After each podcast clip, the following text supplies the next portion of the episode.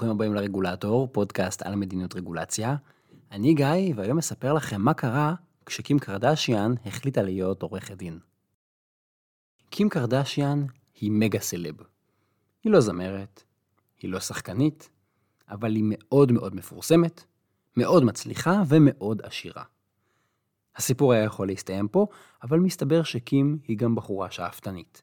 לפני כמה חודשים, קים התראיינה למגזין האופנה ווג, וסיפרה שהיא רוצה להיות עורכת דין. וזה לא נשאר בגדר חלום, היא התחילה ללמוד משפטים.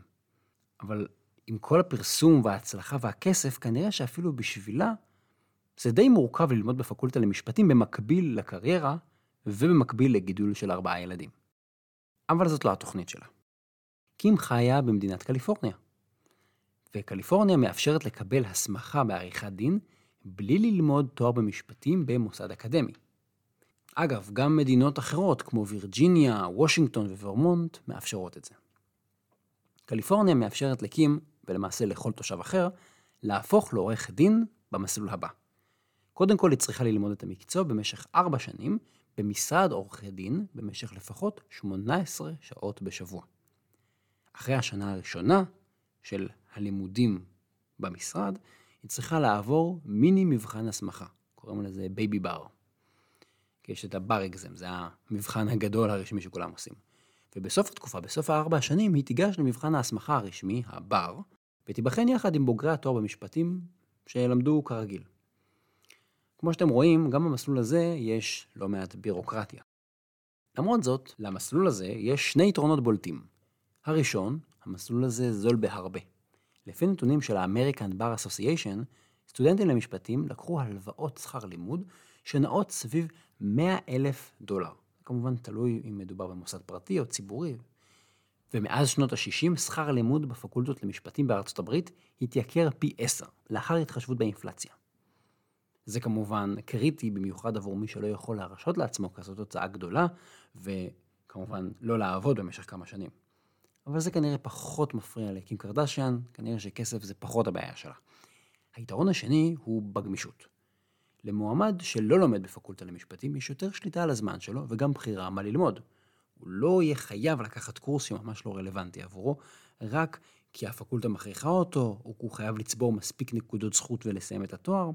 הרבה עורכי דין טוענים שהפקולטות למשפטים לא מלמדות את הפרקטיקות של המקצוע, והם טוענים שצריך לשנות את תוכנית הלימודים או אפילו לצמצם אותה דרסטית.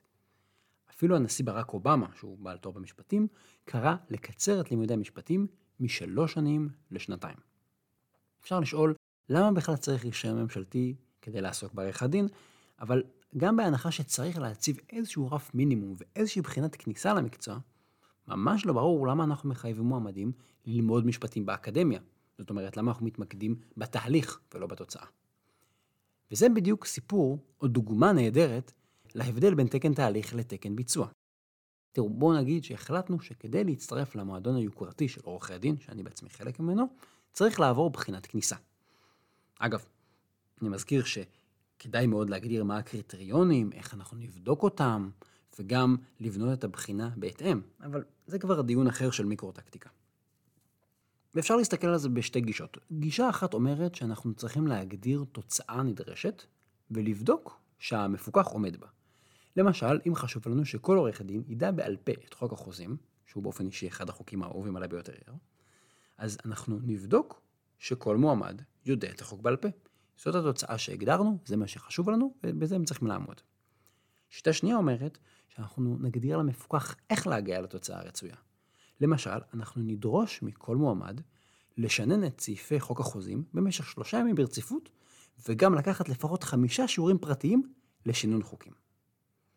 לשיטה הראשונה קוראים תקן ביצוע, היא מתמקדת בביצוע של התוצאה. לשיטה השנייה קוראים תקן תהליך, היא מתמקדת בתהליך, באיך, בדרך. זאת אומרת, גם אחרי שהחלטנו לדרוש רישיון, צריך להחליט אם התנאים למתן רישיון הם תנאים של תקן תהליך או תנאים של תקן ביצוע. הבעיה היא שהיסטורית רוב הרגולציה נקבעה על ידי מומחים בתחומם, על ידי רופאים, על ידי עורכי דין, כלכלנים, מהנדסים. היא לא נקבעה על ידי מומחים לרגולציה. ולכן הרבה אנשים, כולל אלה שקובעים את הרגולציה, לא מכירים את ההבחנה בין תקן תהליך לתקן ביצוע ועושים איזה ערבוב כזה. אם אתם שואלים אותי, זו בעיניי הסיבה המרכזית שאנחנו רואים היום בחקיקה, ברגולציה הקיימת, ערבוב ביניהם. היום כדי להיות עורך דין צריך לעמוד גם בתקני תהליך וגם בתקני ביצוע, ואף אחד לא שם לב לזה. יכול להיות שזה בסדר לערבב, אבל זאת לא החלטה מודעת, אף אחד לא שם לב למבנה שהקמנו. תראו למשל, החוק גם בישראל וגם בעוד מדינות בעולם דורש ממועמד ללמוד באוניברסיטה, שזה תקן תהליך. אבל גם לעבור בחינה מסכמת, שזה תקן ביצוע, זה בודקים אותי בקו הסיום. אפילו קים, שלומד במסלול המיוחד שקיים רק ב4 מדינות מתוך 50 מדינות בארצות הברית, אפילו היא כפופה לתקני תהליך. אומרים לה שהיא חייבת ללמוד פיזית כשיושבת בתוך משרד עורכי הדין, והיא צריכה להעביר שם 18 שעות בכל שבוע, וזה חייב להימשך 4 שנים. היא לא יכולה לגשת למבחן המסכם אחרי 3 שנים. גם אם היא למדה את כל החוקים, גם אם היא עורכת הדין הכי נהדרת בעולם, זה לא משנה. שבי 18 שעות בשבוע, 52 שבועות, בשנה נוספת, ורק אז תוכלי להירשם לבחינת הבר. יותר ויותר אנשים בארצות הברית טוענים שצריך לאפשר לקבל רישיון מקצוע על סמך בחינת ההסמכה, בלי דרישה ממשלתית לתהליך הכשרה ספציפי. בעיניי זאת קריאה מתבקשת, כי ככה בעצם עובד הרישיון הכי נפוץ בארצות הברית, רישיון הנהיגה. בואו נעשה השוואה קצרה בין ישראל לארצות הברית. בישראל רישוי של נהגים מבוסס על שילוב של תקני תהליך, למשל חובה לעבור 28 שיעורים, ללמוד אותם אצל מורה נהיגה מוסמך, ומצד שני שילוב גם של תקני ביצוע. יש מבחן תיאוריה, שאמור לבדוק שאני יודע את החוקים, ומבחן מעשי, מה שנקרא טסט, שבוחן את השליטה ברכב. בארצות הברית רישוי הנהגים נראה אחרת.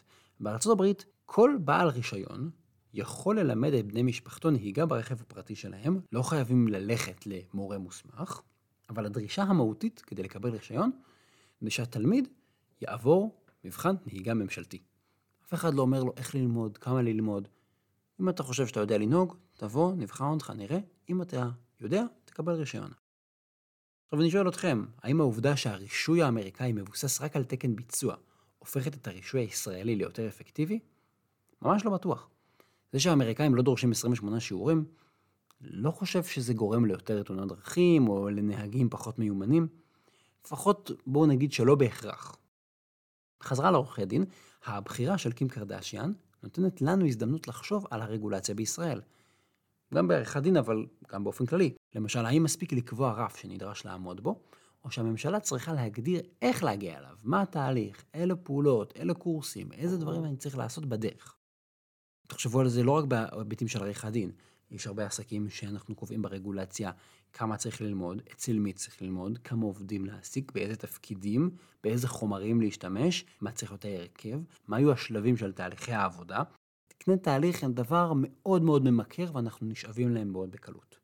לדעתי באופן אישי, יש בישראל שימוש יתר בתקני תהליך וזה יוצר בסוף בירוקרטיה.